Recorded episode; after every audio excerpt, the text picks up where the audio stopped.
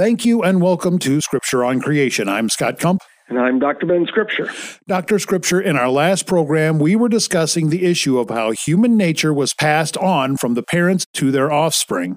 You said there were two main views regarding that, and you even named them, but you did not have time to explain what they meant. Well, yeah, Scott. So in this program, I'm going to briefly explain what those two views are, and then we'll consider what their ramifications are when thinking about how the human nature is passed from parents to their offspring. Those two main views are the traducian view and the creation view. And without knowing what either specifically was proposing, I was very surprised when, in our last program, you said you were not a creationist.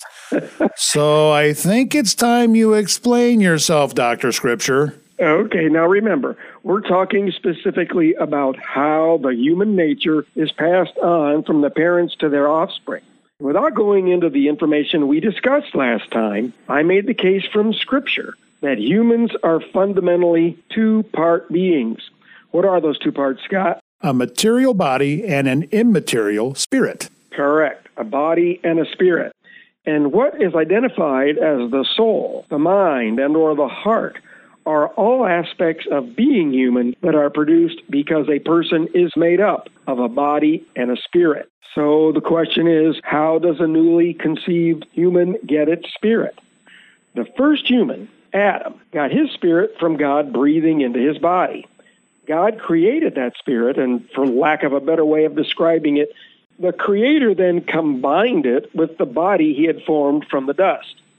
But does God create a new spirit and combine it with the body of each newly conceived human now? It's obvious the body of a human comes from the combination of the mother's egg and the father's sperm. But how does the newly formed human, which we understand begins at conception, yes, life, human life begins at conception. So, how does that newly formed person, at the moment it is a zygote, which, by the way, is the biological term describing a fertilized egg, how does the zygote get a spirit? Well, there are two main ways proposed. Perhaps God, just like a creation, creates a new spirit and combines it with the zygote. That is what the creation view believes. But the other view is called the traducian view. And that idea proposes that the human spirit is somehow passed on from the parents, or as I'll discuss, from one of the parents to the newly formed zygote that will be the offspring of the mother and father. And if that's true, it means the creation of the entire human line that proceeded from Adam was done by God creating one human spirit, Adam's spirit, which, in a mysterious way that frankly I don't think we can know or understand, is somehow reproduced or divided or somehow passed on at each conception. And Dr. Scripture, just to be clear, then, you said that it was the traducian view which you adhere to, not the creation view. That's right. And there are several reasons I think it is better to understand that the human spirit is passed on to the offspring than to believe God creates a new human spirit at each conception. And remember, in the last program, we introduced this whole topic as having a gender component to it. That's right. Here's the reason why. I and many theologians believe that the Spirit is passed on by the male parent alone. Now, having said that, I need to make it clear that nowhere in Scripture is it clearly stated, quote unquote, the human spirit is passed on only through the Father. If it did, then this whole study we've been doing would have been real short and sweet. Hmm. But given what Scripture does say, I think we can be fairly confident that the human spirit is passed on through the Father. And conversely, though the body of a human does come from both father and mother, by far the bulk of the material part of a zygote, that is, a newly formed human, comes from the mother. Now, you say that because the egg, which the female contributes, is huge compared to the little sperm that combines with it, right? Exactly. There's a little material in the sperm besides DNA, but basically, all the tiny sperm contributes to the formation of the zygote is half the genetic material, which then combines with the female's genetic material to form 23 chromosomal pairs.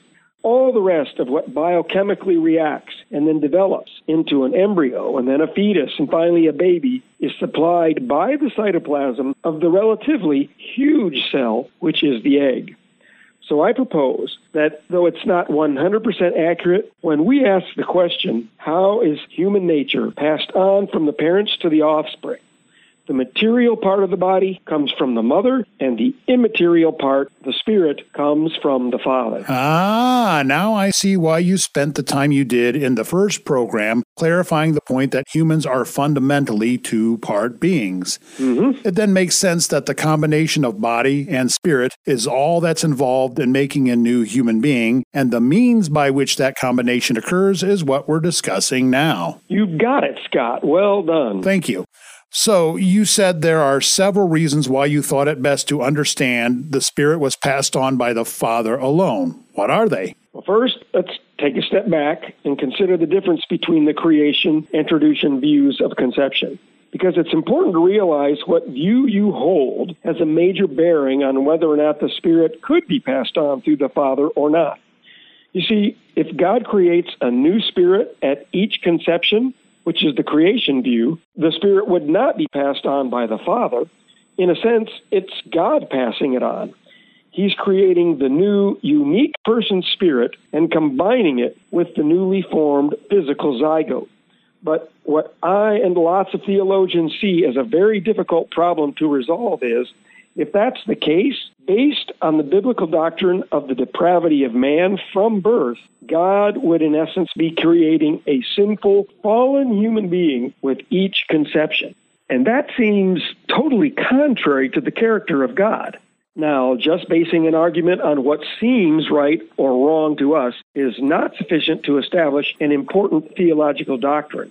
However, there are also passages in the Bible that indicate that the fallen nature of each person born comes from Adam, meaning God did not create the newly conceived person a sinner. The fallen state of each newly conceived person is due to their spiritual connection to Adam. Remember, the spirit is the source of sin, not flesh. So let's read Romans 5, verses 12 and 15. Paul is comparing what happened when Adam sinned and when Jesus died to pay for sin. So Scott, read Romans 5:12. Therefore, just as through one man sin entered into the world, and death through sin, so death spread to all men because all sinned. And then here's verse 15. But the free gift is not like the transgression. For if by the transgression of the one many died, much more did the grace of God and the gift by the grace of the one man, Jesus Christ, abound to the many. So what Adam did passed sin on, but what Jesus did passed grace, that is, forgiveness on. And this concept is also expressed in 1 Corinthians 15, verses 21 and 22. Scott, read 21. For since by a man came death, by a man also came the resurrection of the dead. For as in Adam all die, so also in Christ all shall be made alive. Now, note, we are all born in Adam, not just physical descendants of Adam. We are also spiritual descendants of Adam. And as such, we are all sinners because sin is a product of the fallen spirit we inherit from him. That is why, as spiritual descendants of Adam, we all die.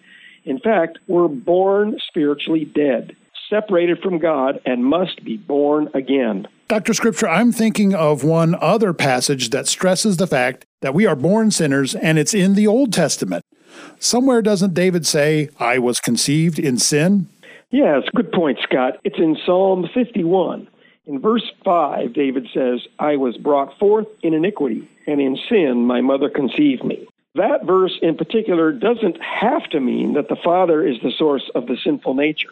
But there is one other crucial fact that relates to this that we'll consider now the virgin birth of Jesus, and what actually was the necessity of the virgin birth of Jesus, the pre existent Son of God. The Bible makes it clear Jesus did not have a human father.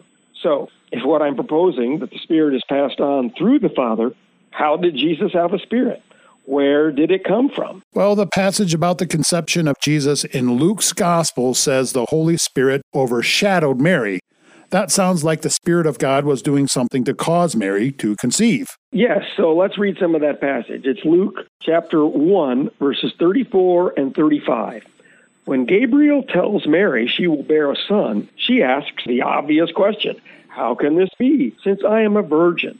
And then what does Gabriel say? And the angel answered and said to her, The Holy Spirit will come upon you, and the power of the Most High will overshadow you.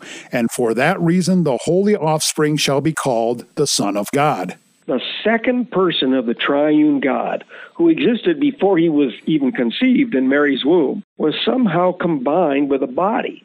At that moment of conception, the body was no more than the egg Mary provided. But Jesus' human existence began, as does every human being's existence, since Adam and Eve started having offspring. A material cell is combined with a spirit, and that zygote is a newly formed human being. The difference in Jesus' birth from all others is he did not receive his spirit from a human father. His already existed from eternity past. His spirit was combined with the egg of Mary by the Holy Spirit that is, by God.